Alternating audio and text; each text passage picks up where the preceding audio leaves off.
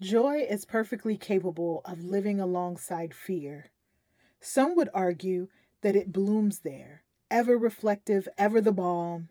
In fact, when I lean into my fear, sit with it, become curious about it, and try to understand its source, where it comes from, who are its people, then it tends to dissipate on its own.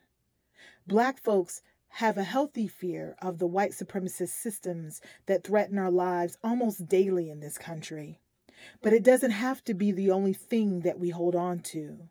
That awareness can live alongside our wonders and delights. In truth, it always has. An excerpt from Black Joy Stories of Resistance, Resilience, and Restoration. Open your heart,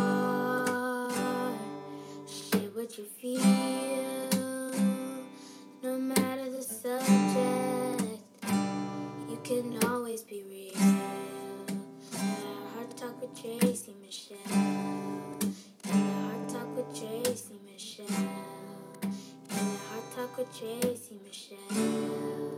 Heart Talk with Tracy Michelle. Yeah. Yes, yes. That's my sweet girl, my sugar plum, Kay Simone. Uh, I'm back. I am back. I am back. Welcome to season three of Heart Talk with Tracy Michelle. My name is Tracy Michelle Lewis Giggetts, and I am your host. And I am incredibly excited about so much, including that intro that was written and uh, sung by my sweet girl, my baby girl. You know, I had her have her in the mix somewhere. Um, but also about what I have in store for you this season.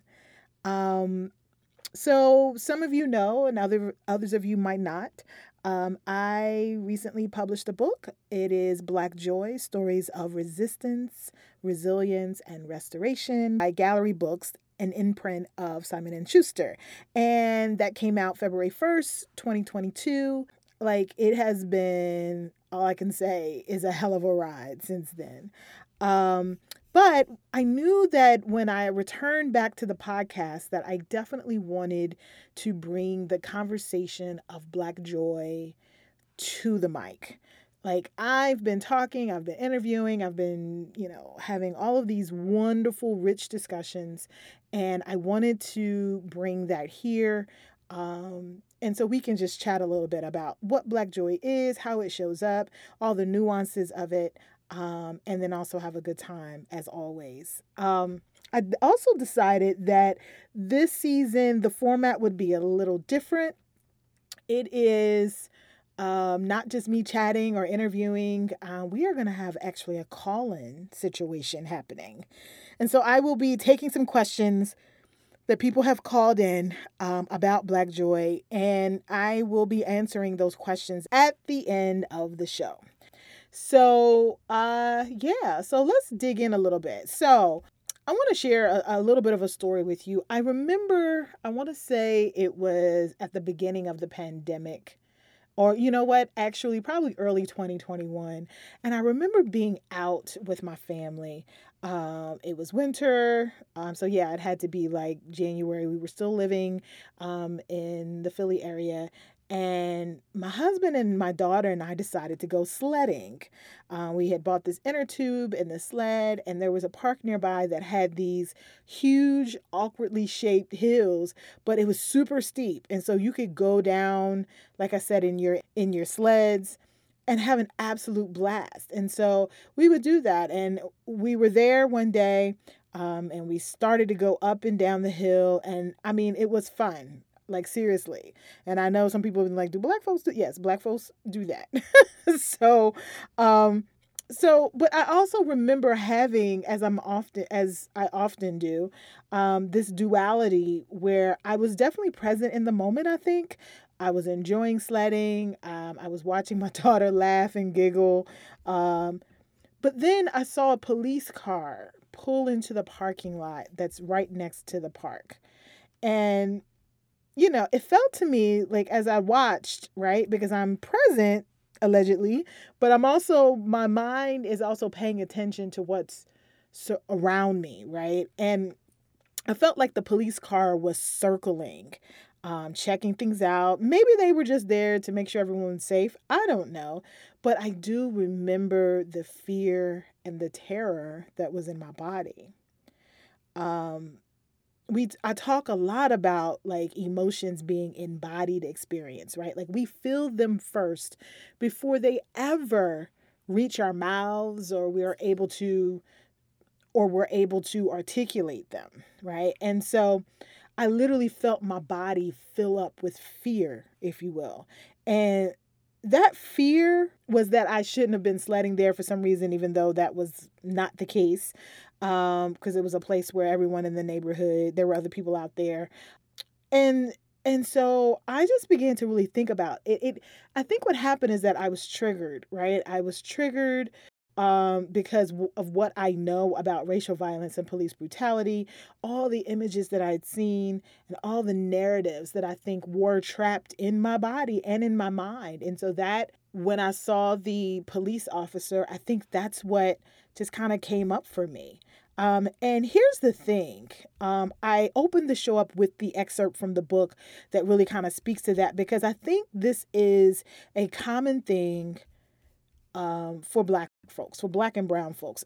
You know, I think it has become lately common for me to live with this fear, right? Um, there's this kind of hypervigilance that we carry with us as a result of living in this skin. There's a hyper awareness. It's not, and I always talk about this. Like I, I, I would love to just jump in a car, rent a car, and just go, you know, travel across this country. But there's a whole lot of thinking that I have to make sense of to do that, right? There I have to pay attention to which cities I can stop in, which will not be as welcoming to me and my black family. You know, there there are things that I have to think about that frankly white folks don't right? At least not in this country, will not have to think about. And so, like, there's this hyper consciousness that I have because there always feels like there is a potential for danger right? And this doesn't help with someone who already struggles with PTSD and just the hypervigilance because of my, you know, other stuff, my personal stuff. And so it, it, it makes it, you know, complex, right? And they talk about complex PTSD where there's like, trauma upon trauma that's kind of stacked on top of each other. And I know for me, like fear entered me very early on as a child. And because of those experiences, I always carry it with me. The hypervigilance of being a black woman, a black person in this country lives alongside that other fear, the personal fears that I have. It's challenging, right? It is so challenging for me to kind of embrace joy. And that was really my starting point when i wrote the book was like how do i embrace joy? How do i know what joy feels like in my body? Because when my therapist you know very poignantly asked me that question i couldn't answer her and i was well over 40 years old right? And so you know i began as i began to do the work um, and you know i have to say to get to joy there is work, right? Especially if you are dealing with any trauma. And so, in order for me to do the work, I began to see all the ways that I had relied on external validation um, to get love and acceptance and to experience joy. It wasn't something that I, you know, I believe was inherent in me. Um, and so, in order for me to get joy, love, peace, acceptance, um, to be seen, I would leapfrog over my fear to get to those things but i would replace it or i would push it down and and and and give voice to things like external validation and wanting to be known and seen and being willing to contort myself bend over backwards for that in order to get what i perceived um, was love peace joy all those things that i wanted. I hope that makes sense to you because i think a lot of us do that. We have this duality of our personal experiences living um, our personal traumas, our personal stories living in the same context as the story of who we are in this country, in this world. And a lot of what comes out of that are trauma responses, things that we do to manage the fear, things that we do to control what's happening in our bodies as a result of feeling um, fear, feeling out of place, feeling out of sorts. And so um, recently, my therapist said something to me that I think really resonates. She said that while fear has always been in the forefront of my life, and that's the thing that I think I've been I was hyper focused on as I am doing this work. It hasn't been the only thing. If fear was there, and in light of what I've been able to accomplish with my life, which I have so much gratitude for, so is courage. My bravery was equally ever present every single time fear was. Isn't doesn't that feel like amazing to get that? It was a look, it was amazing to me to have that revelation, right? Because I think I had been so focused on, you know, I'm just fear and, you know, I need to deal with this fear. I need to sit with this fear. I needed to go away, you know, all the things that we think. When really I was, my focus was in the wrong place, right? Fear is there because of my lived experience, because of my circumstances, and my, probably nine times out of 10 isn't going anywhere. But what has also been present is my courage and my bravery that's what's been working in the background. And it's been working hard, right? In order for me to have gotten even as far as I've gotten now, whatever dreams in the future or, you know, and visions that I have for myself in the in the future, you know, I still have gotten pretty far in my life. And in order for me to have gotten there, right? It's because my courage and the bravery that has been working in the background, working overtime, because with the amount of fear I have, listen. um, and so I'm definitely one of those people who are like, do it afraid, do it anyway, even if your voice shakes type person, right? Um, but I do think that in this particular season in my life, and and I think this is where the therapist was was was getting at, right? Is that it's time for there to be reversal fear needs to go on the back burner and courage and my bravery need, need to come to the forefront, meaning that that needs to be the most present thing in my body. So there's kind of a, a switching of roles, if you will, or maybe just a switching of awareness, right? Um, fear gets pushed back. It it's probably not going anywhere. Real talk, right? Like I'm not I'm not here to like spit you know untruths to you right um that fear is is you know rooted in my neural pathways it's the way that my body and my mind has kept me safe for 46 years right? And so the likely of it just disappearing one day you know barring any divine intervention right it's not likely. But what I can do is decide about what will be big in my mind and in the way I speak and the way that I move. And that will be my courage. And that will be my joy. How much more peaceful and healed would the space and place I'm in in my life be, right? If I shifted my attention, if you will, if I became more mindful of the joy, if I became more mindful of the courage, of the love. And yes, rage and sorrow and, and all of that other stuff, fear and all of that is still there. But they're they're the space that they take up, you know, is not going to be as much because it's it's the same way my joy was pushed to nearly non-existence out because of my sorrow, and my grief, and my rage. Let's let's reverse that, right? Let's let's say let's make that go the other way around. I no longer want fear to take up that much space in my body, right? And yeah, you know, that I'm opening up this season with this conversation because I had so many people over these last few months since this book has been out come to me and ask me, how? Right? Like, I have so much fear. Look at, have you looked at the world around us, Tracy? Like, how do we embrace our joy? Right in the midst of all of this and and so that's the work i think like you know shifting what we give our attention to and being extremely intentional about creating, even if you can't access the joy that is your birthright, that is in your body, that does exist, you can be very intentional about creating joy, creating moments of joy, and not allowing guilt or shame say that you're not worthy of that. So so that's the deal, right? So that's the deal. We are going to focus on joy, right? Being intentional about our joy, allowing it to raise up in us, right? Again, it doesn't make the fear go away, but what it does do is give us a lens and a perspective through which we can see our fear.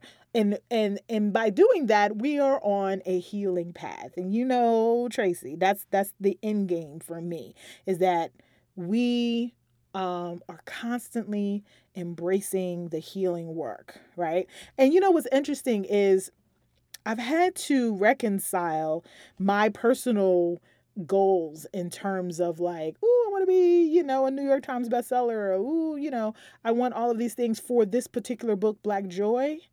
But what I realized is, and, and people told me, right? Like y'all came me, I was like, listen, I gotta take your book in in bite sized chunks, or I'm not ready. Like I want to support you, and I got the book, but that's this work, you know, and it is no lie, right? Like if we are wanting to live out our healing and we want to embrace our joy then there for many of us is an unraveling, a decolonizing that has to happen. And that's not an easy thing. And sometimes people just don't feel like it. And you know what? I get it. Just go buy the book and put it on your shelf until you're ready, right? I'll be here when you're ready. Um, so, yeah, I'm excited for this season again because I get to unpack what joy is for Black folks and you know this new format where i get to answer actual questions um, i earlier in the year i had folks call into this line and so i'm going to be answering all kinds of questions about joy how joy shows up how do we enact joy you know how do we embrace it how do we sit in it how you know all of those things. And we have some special guests this season. I'm not going to tell you who it's going to be but yo, we have some that are, you know, episodes that will not be the call in format and they will just be, you know, interviews with people that I just really respect and I think have some insight, some unique insight on Black Joy, right? And yes, of course, because of this podcast and what it's all about, they will be creators, they will be people that are artists and, and all those kinds of things. So listen, it's going to be a good time. So I say let's go ahead and dig into these questions. Thank you for calling Heart Talk with Tracy Michelle. What's on your heart? Hi, my name is Angela. I'm calling from North Carolina.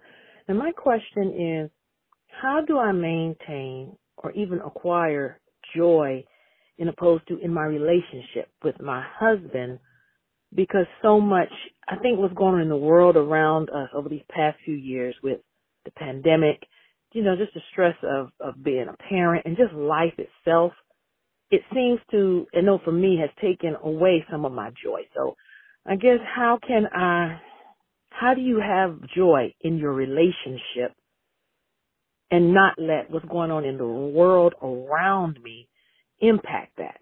Because that's what I feel it has done. It has sapped my joy where it's like, why even nurture this man. I mean, I love my husband, but why put the extra into it to bring the joy in the marriage when the whole world around me seems to be going to hell in a handbasket? So that's my question. Thank you. Thank you, Angela. I listen, I'm right there with you. I totally feel that I've had so many people come to me and say like I don't know how to feel joy in the midst of all that's going on. And the only thing that I can really refer back to, and this is was something that I uncovered in researching this book, was that our ancestors are very familiar with the trauma and the hardships of our experience, right? Like they went through it. And what they were able to do was to separate what happy moments from joy, right? Like sometimes we use those words interchangeably, and we really should not use those words interchangeably because at the end of the day, they're not the same. Like happy is a temporary moment. It has to do with what's going on really outside of you, right? That then influences whether or not you are um, will have pleasure in a particular moment. But joy is that thing deep down. It can't be taken away. We just have to allow it and and allow our ourselves to embrace joy even when things around us aren't necessarily looking the way that we would want it. And I would even argue that um, being intentional about joy in your relationship and, and at home is even more important when the everything outside the world is saying otherwise. It's even more significant for you to create moments of joy as a kind of safety, as a boundary around what the outside world would you know wants to say about you about your husband about us as a people whatever right? Even even just the hardship of this pandemic right?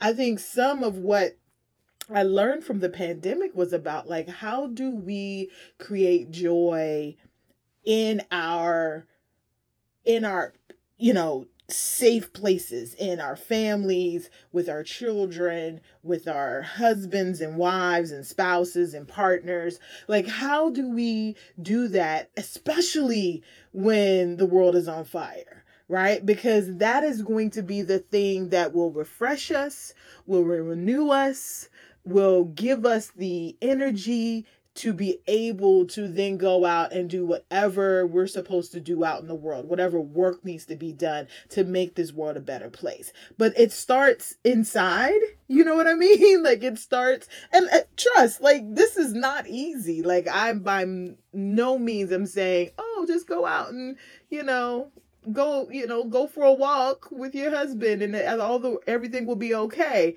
but I am saying go take a walk with your husband. you know what I'm saying? Not that everything will be okay, but in that moment when we ground ourselves in that particular moment, when we're present in the moment, there is a healing that happens, right? And then we are better better able to withstand what's coming from the outside and I, that's not easy but i think that's the that's the actual work it's like how do we protect our spaces of joy the people that we love and part of that is by wielding joy very strategically, making decisions every day to write in joy despite of. It's like black joy is resistance, right? So it's in spite of. It's a resistance. It's saying, this right here, this space, you cannot touch. Um, and so I hope that, you know, that's helpful and that you are able to at least be able to make that distinction because it is worth it. It is so worth it to create those spaces of joy. All right. Thank you for calling. Listen, so joy was always going to be the thing I think in hindsight, I know it now that would right size my courage versus my fear. Um, it's the thing that I think can put everything back in order. And so I think it's important that we name the things that bring us joy right? So even for Angela, like what does being with your husband, what's the most joyful thing that you can do with your husband? Name that thing, write that thing down, right? And again, it's not about a checklist, right? We're not trying to create a checklist of things of, of all, you know, check all the boxes of joy, right? Because I think that can make things um very rote and we don't want to necessarily do that. Part of joy is just like you know there's a spontaneity that sometimes comes with joy right? And i want us to be able to access that without feeling like no that's not what i said that i was going to do today for joy right? But i think it's important that we do name our joy right? Because again it is the starting point right? For me it's the starting point of putting the emphasis on the ways i'm courageous as opposed to the things that I fear. For Angela, it might be just naming the things that really bring her joy in spending time with her husband. And for you, listener, it could totally be something else. Man, listen, isn't this going to be fun, right? Like, I I want to have a good time with you guys. Yes, we're going to be digging in, um, doing some deep work, and that's part of the joy. You have to be willing to do that, right? But I also want us to have some fun.